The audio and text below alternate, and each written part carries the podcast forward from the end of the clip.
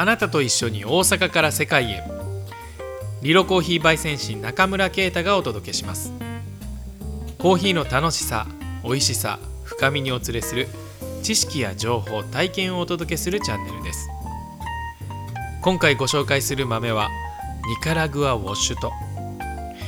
農園名を含めた正式名称は長くなっちゃうので分かりやすくニカラグアウォッシュとと呼ぶことにします。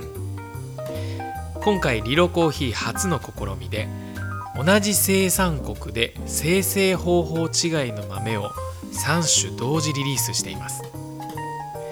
2020年2月頃にたくさんのニカラグアのサンプルの中からチョイスした豆でとにかくめちゃくちゃ美味しかったんですね。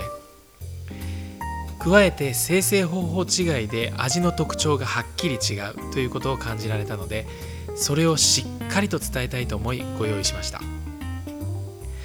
今回リリースするニカラグア3種は仲の良い3兄弟のイメージが個人的にあってこのウォッシュとは可愛い末っ子のイメージ。